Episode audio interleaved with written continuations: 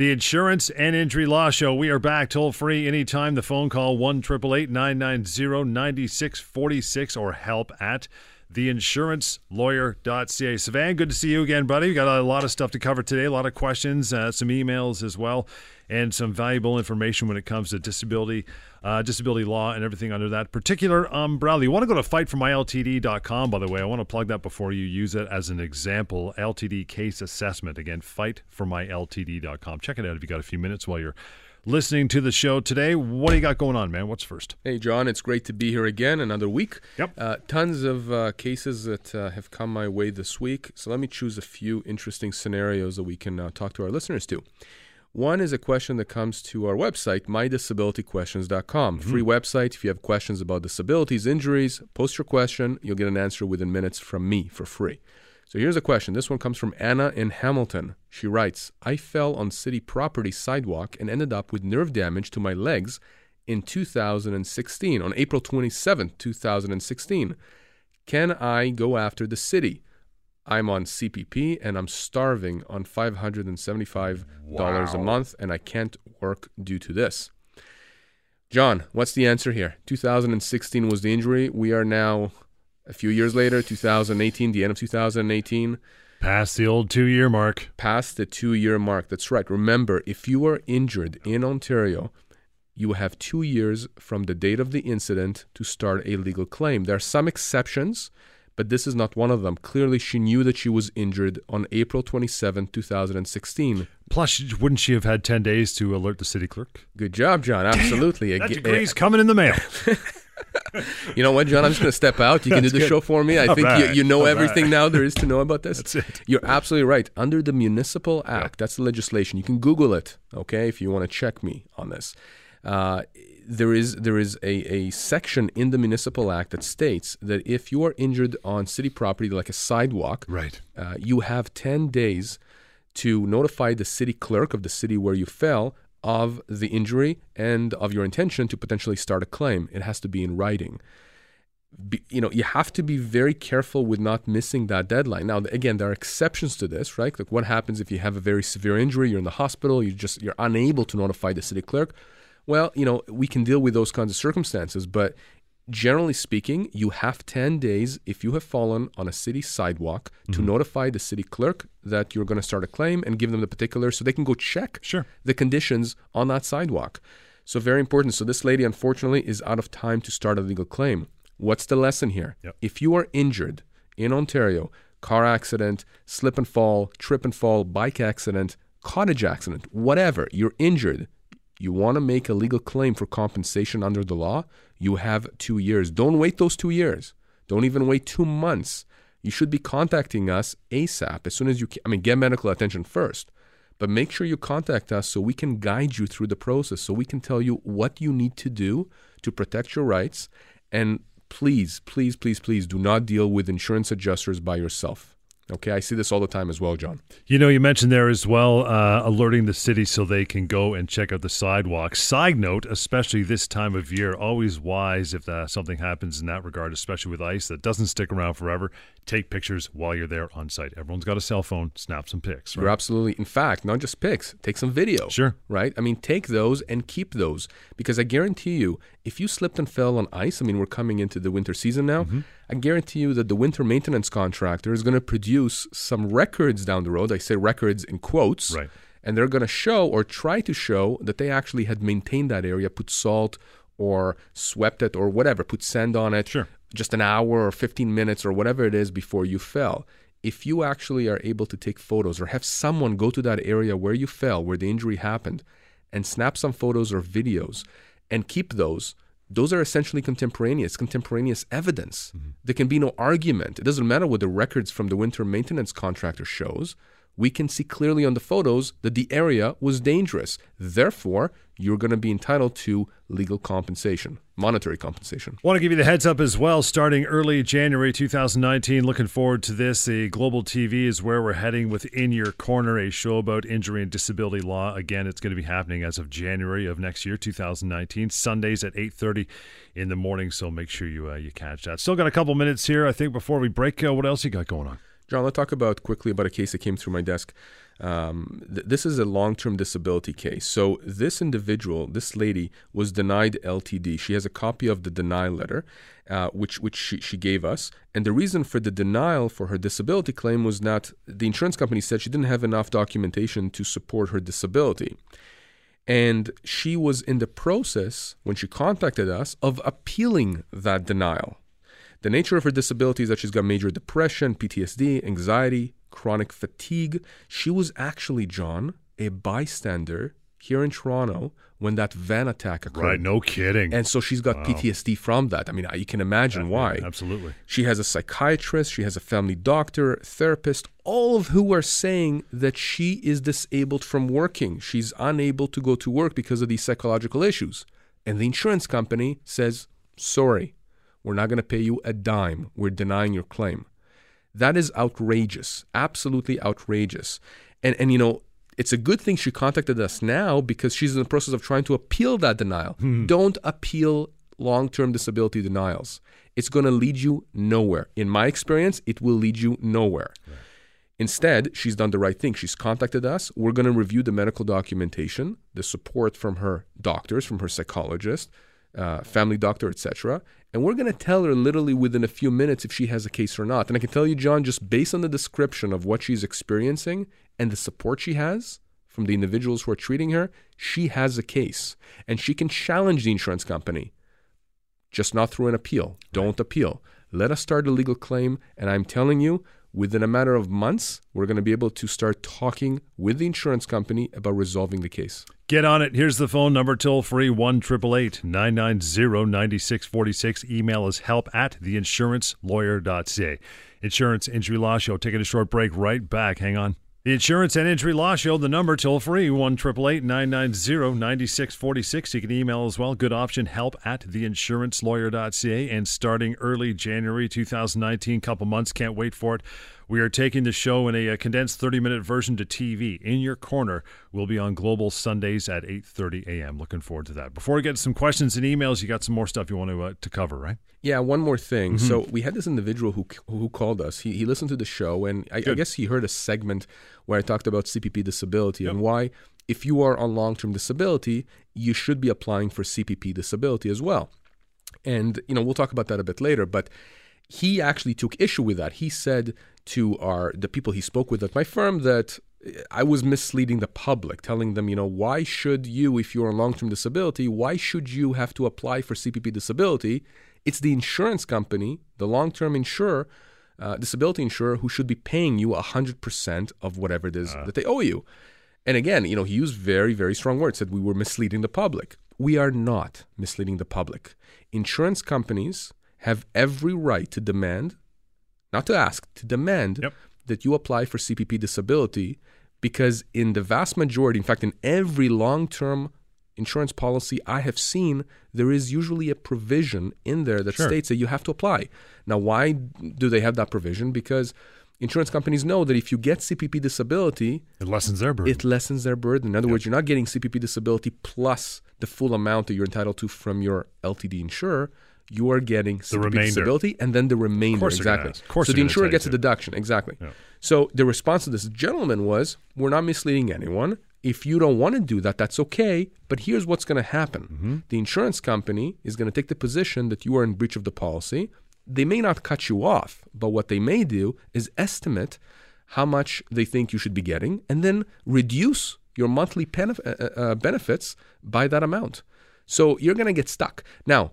Why should you apply for CPP disability? There's a variety of reasons for that. It's a good one. Let me just mention one in particular. Yep. If you get CPP disability, remember to get CPP disability, you have to prove to the government that your disability is severe and prolonged. If the government recognizes that you have a disability that's severe and prolonged, it's that much more difficult for right. your insurance company to deny you coverage or to cut you off at a later date. That's not to say they won't do it, but it gives you extra ammunition. Sure. And if they cut you off and we have to fight them, it gives you another source of income directly from the government that you can rely there's on. There's really no negative to it. There's no negative to it. Yeah. To you, there's no negative to it. Right. Yeah. 1 990 9646 or help at theinsurancelawyer.ca. Um, I'm going to throw this at you. Top three mistakes you should avoid uh, when dealing with your long-term disability adjuster. What do you think they would be? All right, throughout, uh, uh, uh, top three mistakes that I, I see often. So Right. first of all, uh, you know, letting your guard down and treating the adjuster as your friend. Oh, yeah. I can't tell you how many times, John, people have contacted me who have been denied or cut off, not been denied, have been cut off long-term disability after receiving payments for a few months or a few years. And they're telling me, you know, at the beginning the adjuster was so nice. nice, was Like friendly. Yeah, exactly. And for beers. We were chatting about our families, Yep. and they were so you know helpful. And then, you know, as time progressed, they became more distant, they became more demanding, and at some point, they actually became rude to me. It's like a bad to my- marriage. well, maybe not you that far. for yourself. Yeah, right. Uh, so you know, do not let your guard down when dealing Right. with the adjuster. The adjuster is not your friend. Okay, don't share secrets with the adjuster. Don't think that the it's you and the adjuster against the insurance company. No, That's a that's an interesting angle. People will overtalk when they get comfortable, right? they will Yeah. overtalk, and frankly, that's part of the strategy here. Listen, some adjusters, I, a lot of adjusters, I, I know, I know many of them. They're very nice human beings, and they're very good human beings. But remember, they have a job to do. And they're good at it. Their o- yes, their overlord is the insurance company, their employer. Okay, that's who they're trying to satisfy. Smart. So be very careful. Let's say, for example, that you know you're just speaking with the adjuster because you're friends now, uh, everything is going well, and you let it slip that you know you took that vacation to the Caribbean a mm-hmm. month ago when the policy, the insurance policy that governs your LTD relationship, Right. states that you're not allowed to go out of the country right. You without send them some pics. Oops. Exactly. Can you imagine what's going to happen there? The adjuster is immediately going, and rightfully so, Going to feast on it. imme- immediately going to tell you you have breached your policy and you've now compromised coverage, which means you're going to be cut off benefits. So be very careful. Number two, second top mistake that I see people make they're not confirming conversations in writing. Again, very important. If you are having some kind of a substantial conversation with the adjuster, whether it's about your progress or your rehabilitation or your limitations, restrictions, whatever it is, make sure that you send a quick email afterwards to the adjuster to memorialize the conversation. Nice. This is especially true if you are starting to get, you know, your spidey sense is telling you that the insurance company is starting to make moves Yep. to potentially set you up for a cutoff to cut you off disability. You want to make sure that any conversations you have with the adjuster, confirm them in writing. Okay. If it ain't in Send- writing, it didn't exist, right? Exactly. As far as that's concerned. You got it exactly, and make sure you you you activate the the um, uh, what do you call it the uh, receipt? You know, like when you know that the person That's is been read. Or- yeah, the red yeah, receipt yeah, yeah. exactly. So do you know that the adjuster has actually clicked on it and read the email? Yeah. Number three, last one that I'll tell you right now before we move on. Don't accept everything the adjuster says without question. So, for example, something very common: the adjuster may want you to go to a clinic that the insurance company is funding Mm-hmm. Yep. right? They'll want you to stop going to your psychologist or stop going to your chiropractor or whatever it is. They want Go you to here. go exactly. Well, why are they telling you to go to that clinic? What do they have to What's gain? their interest? What's their interest exactly? Yeah. So don't don't assume that you have to do everything the insurance company says. Some things you have to do. For example, if they want you to see one of their doctors through the course of you know you being on do it. disability, the, the the policy probably provides that they have a right to send you to one of their doctors. Mm-hmm. But be very careful of simply taking everything they say at face value. You have to question it. And here's how you do it. Very simple. You don't even have to call me. If you have a problem with something that the adjuster is asking you to do, ask the adjuster to show you where in the LTD policy it says that you have to do that. Because remember, anything the adjuster does with respect to your policy is governed by that policy, that document, the contract. Tell the adjuster, I want to see, point me to the provision or the section in the policy that gives you the right to force me or ask me to do X, Y, and Z. Nice. And if they can't show that to you, well, Move then on. Move on, exactly. One triple eight nine nine zero ninety six forty six is that number. Keep it as well. Help at theinsurancelawyer.ca for email. Lots more of the insurance and injury law show on the way. Global News Radio. Anytime you want to call Sivan, get a hold of uh, him or the team uh, in that matter, in that regard. One triple eight nine nine zero ninety six forty six. There is help at theinsurancelawyer.ca. And early January, looking forward to this. We're already working on it. In your corner, a 30 minute condensed version of what we cover on this radio show will be on Global TV. January 2019 at 8:30 on Sunday morning. Looking forward to that. Email. I mentioned the address several times. They're starting to come in. We'll get to one. This from Daniel says I've uh, had my long-term disability benefits cut off last month because the insurer says that they have surveillance of me going to fish over the summer. But I didn't do any fishing, and I only went because my wife thought that it would be helpful for me to get out of the house. So I joined her and a few close friends for an afternoon. I got a lot of anxiety and I've been depressed for a long time. Last year, I also had a bike accident when another car hit me from the back and I flew onto the pavement. I broke my right knee, had three ribs. I haven't uh, worked since that time, Sivan. I don't know what to do. I have no money coming in, and my wife works two jobs, but we still can't cover all the bills. Okay, Daniel. This is so. There's a few issues here uh, that I'm going to unpack. Number one, uh, with your long-term disability insurer, you said that they've cut you off last month because they did surveillance, Surveillance. that shows you go fishing, Yes. but you actually didn't do any fishing. You just went. So this is very common, John, to see insurance companies utilize uh, private investigators to trail people, and, and they have a right to do so within certain restrictions, uh, certain parameters. They can't do, for example, the investigators can't actually contact. contact, you exactly. So there's restrictions.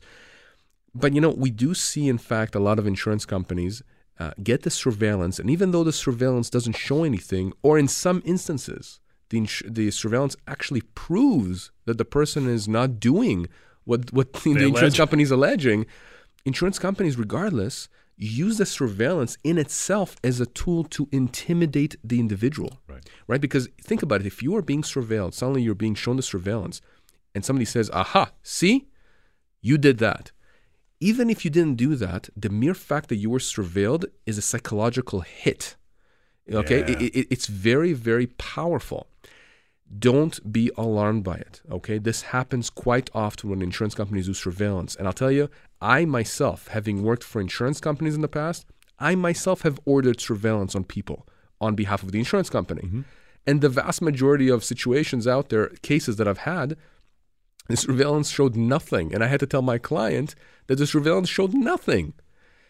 So don't simply think that because the insurance company cut you off, Daniel, because of what they say that you did and you didn't do, don't think you have no options. We can challenge the insurance company. We can actually go after them here. I would even say for extra contractual damages. So not only are we going to say that they have to put you back on claim, in other words, they cut you off, we're going to force them to put you back on claim or at least resolve the claim in its entirety. Mm-hmm. But I think we have an argument here to say that they had used the surveillance in bad faith. They're saying you did something you did not. And they're using that again to intimidate you. So I think we can go after them. Now, you had also mentioned that you had this bike accident last year when you were hit by a car. So that is also very important because now you have a potential claim, a legal claim for compensation for your injuries, which are severe, from the driver who hit you. Very, very important because you may be entitled to accident benefits from your own insurance company or from that driver's insurance company. Okay. Again, there are a lot of issues here to unpack. My point is this, Daniel. We should definitely speak off air because we're dealing with multiple insurance companies.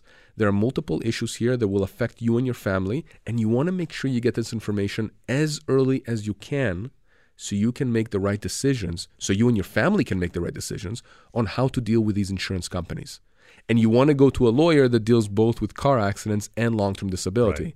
Many lawyers out there will advertise that they do car accidents, slip and falls, long term disability. You have to be careful. You have to do your due diligence. You want to go to someone, to a team, a team of lawyers, a law firm that actually knows what they're doing in both of these areas of law. And that's the kind of stuff that we do every day at the firm, at my firm. Daniel, you have the email, obviously. The phone number to follow up, please do 1 888 990 9646. So, back to the, the the topic of surveillance with the insurance company. Is there boundaries? Is there is it can they go to invasion of privacy levels? Where does that? Uh, No, they, that- they can. So they can follow you into a store. Okay. They, they can they can go into your home. They can go on private property, uh, and by that I mean your private property. Uh, you know, they certainly cannot engage you. Uh, there've been cases out there uh, th- that my former firm where, where I was at defending. Uh, so so I so before we started the firm with Lior, I was actually at a large defense firm okay. and there was a there was a big case years and years ago uh, w- where the private investigator actually made contact with the plaintiff, Oops. and uh, the, the the plaintiff worked in a in a nightclub. I'm going to leave it at that, and the investigator actually made contact. Okay, again, we'll leave it at that, John. Wow. I can just tell you that that came before the ju- before the judge, uh, who uh, took a very very harsh um, line against the defense firm and chastised them. My firm, the firm that I used to work for, For sure. and the insurance company.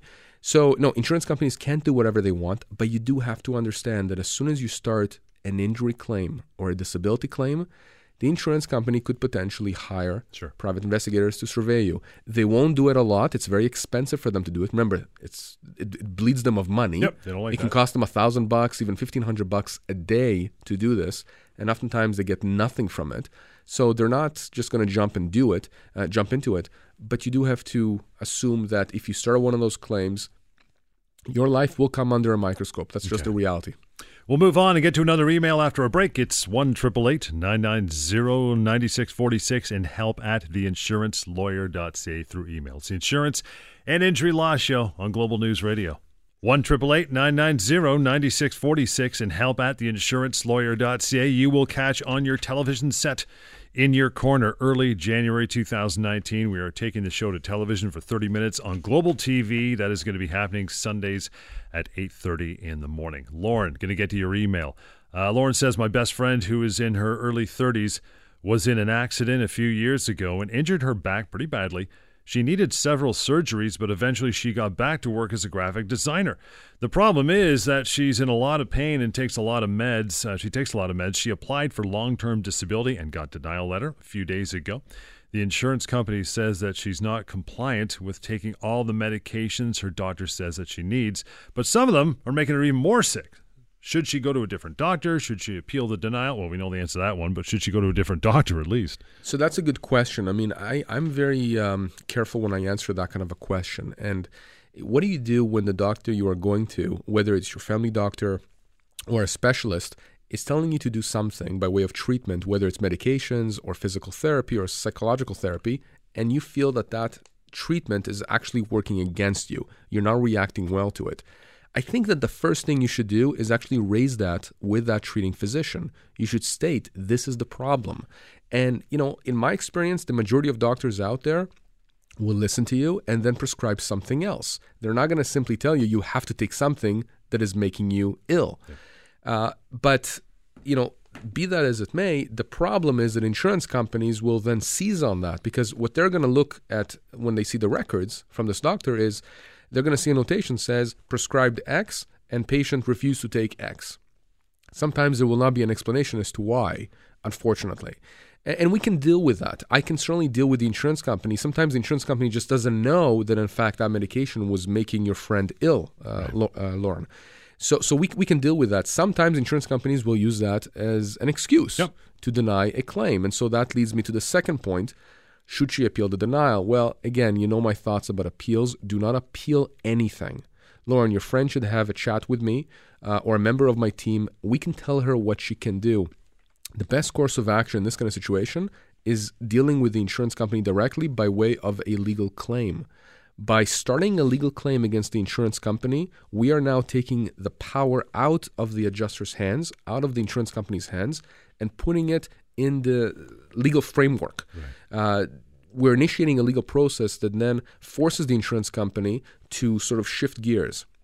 Remember, when we're starting a legal claim for compensation for disability, once we do that and serve that on the insurance company, internally within the insurance company, that claim now passes to a different department. It goes to an adjuster whose responsibility uh, and, and goal and objective really is to shut down this claim, to resolve it. And at the same time, there is a defense lawyer that's assigned, someone like myself, the way I used to work for insurance companies.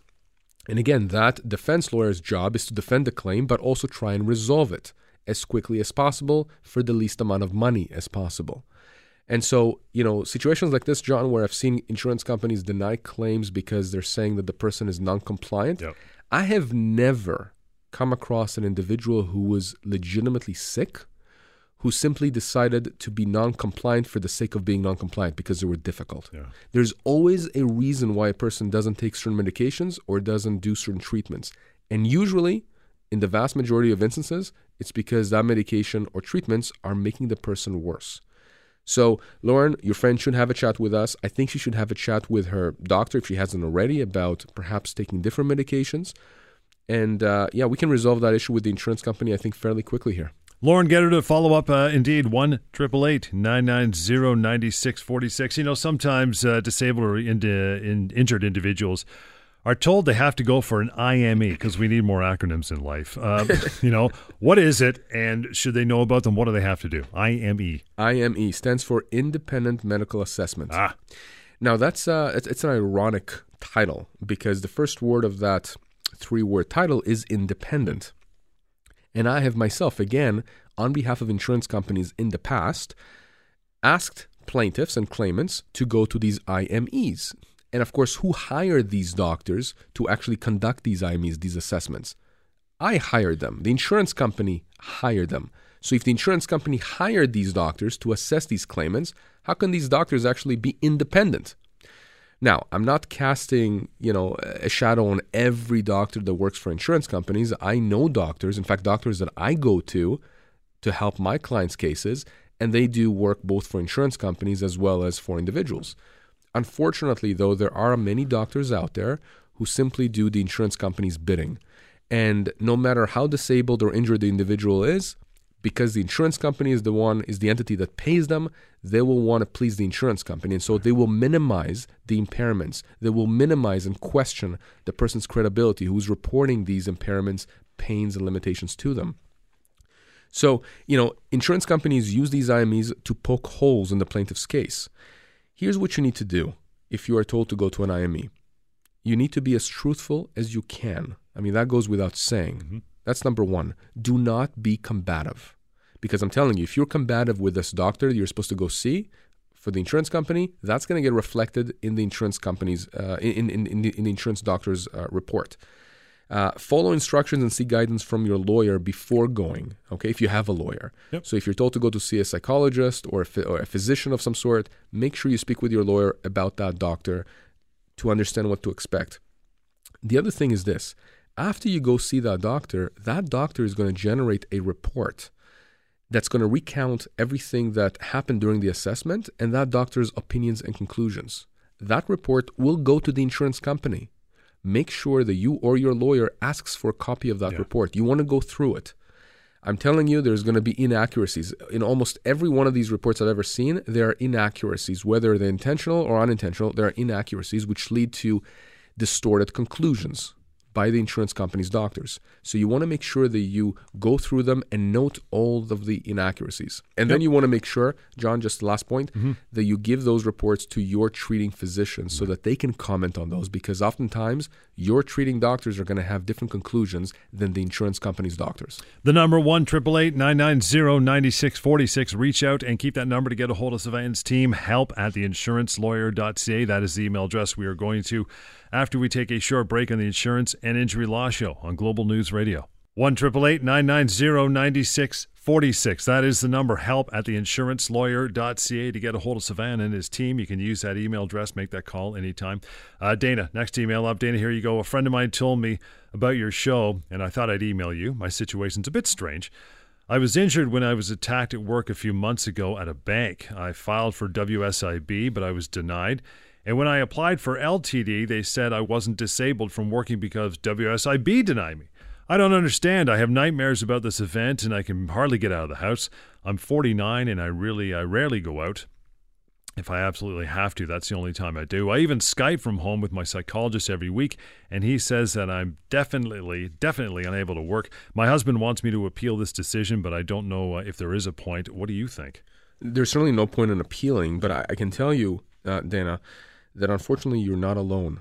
I mean, fortunately and unfortunately. So, Right. for, fortunately, because you need to understand that your case is not that dissimilar from many other cases that I have seen and continue to see. Unfortunately, because it's unfortunate, John, that insurance companies really abuse this this thing that you know I, I sometimes I, I I'm I'm at a loss for words. Right. What they say is that because one entity said that you are not disabled or we're not going to accept your claim, therefore we are not going to accept your claim. Yeah. Those are two different things. WSIB is very different than LTD, just like CPP disability is different than LTD. These these different bodies make decisions independently.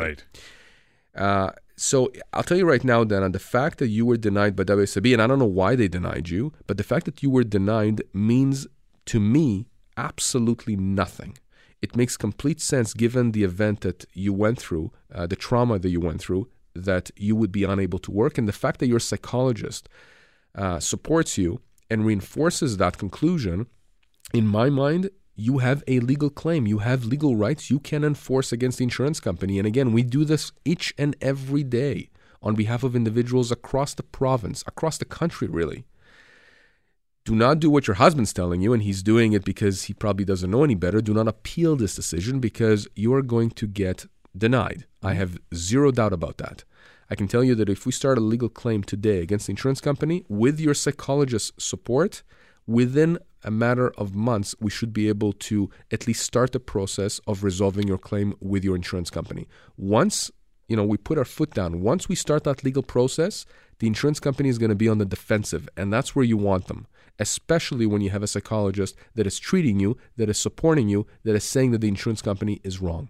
I want to go back to what we were talking about before the break with the uh, medical examinations and the insurance company's doctors. What happens if your doctor says you're disabled and can't work, but then the insurance doctor says you're not disabled? Who will the insurance company listen to? I mean, what if they side with their own doctor instead of yours? Is what, what's your next step? Can you do anything about it? You can absolutely, and you know it's almost a certainty that the insurance company is going to side with their own doctor because they've paid for that opinion. Sure.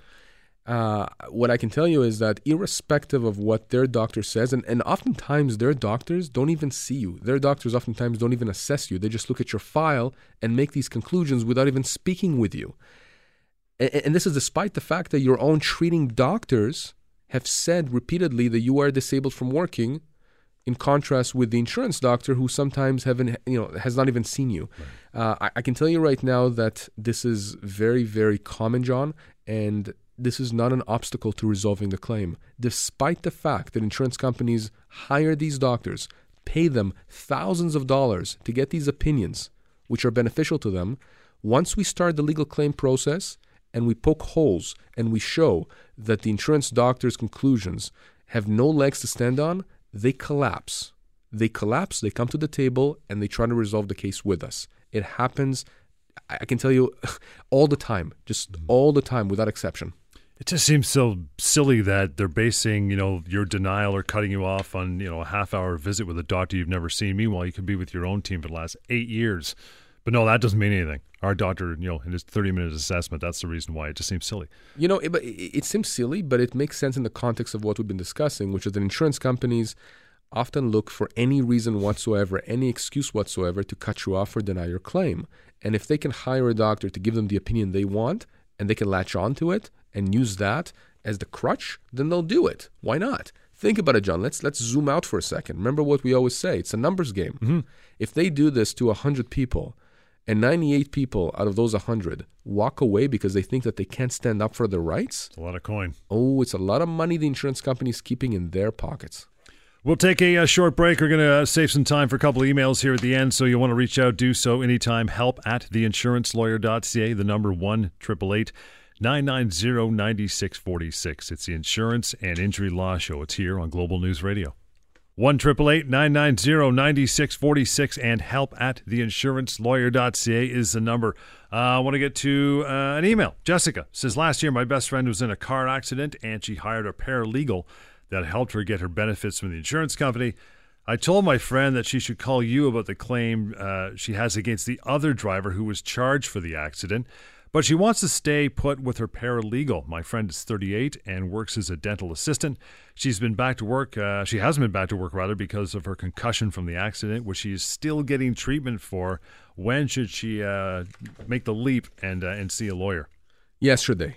Yeah, gotcha. Done. If you are with a paralegal, remember, paralegals in Ontario have to be licensed, they have to be insured you have to be very, very careful uh, to understand the limits of what yeah. a paralegal can do for you. They can handle your accident benefits claim, but they can't handle the other side of the claim, the tort, tort claim. claim yeah. So, Jessica, in, in, in your friend's situation, to start a legal claim against the driver that was responsible for the accident, she has to go to a lawyer. Only a lawyer is allowed to represent her in that kind of a claim. And the problem is, John, is that many people stay with their paralegals, and that's okay. But you have to be careful not to pass that two year mark because if more than two years have passed since the time of the accident, you won't be able to start that legal claim.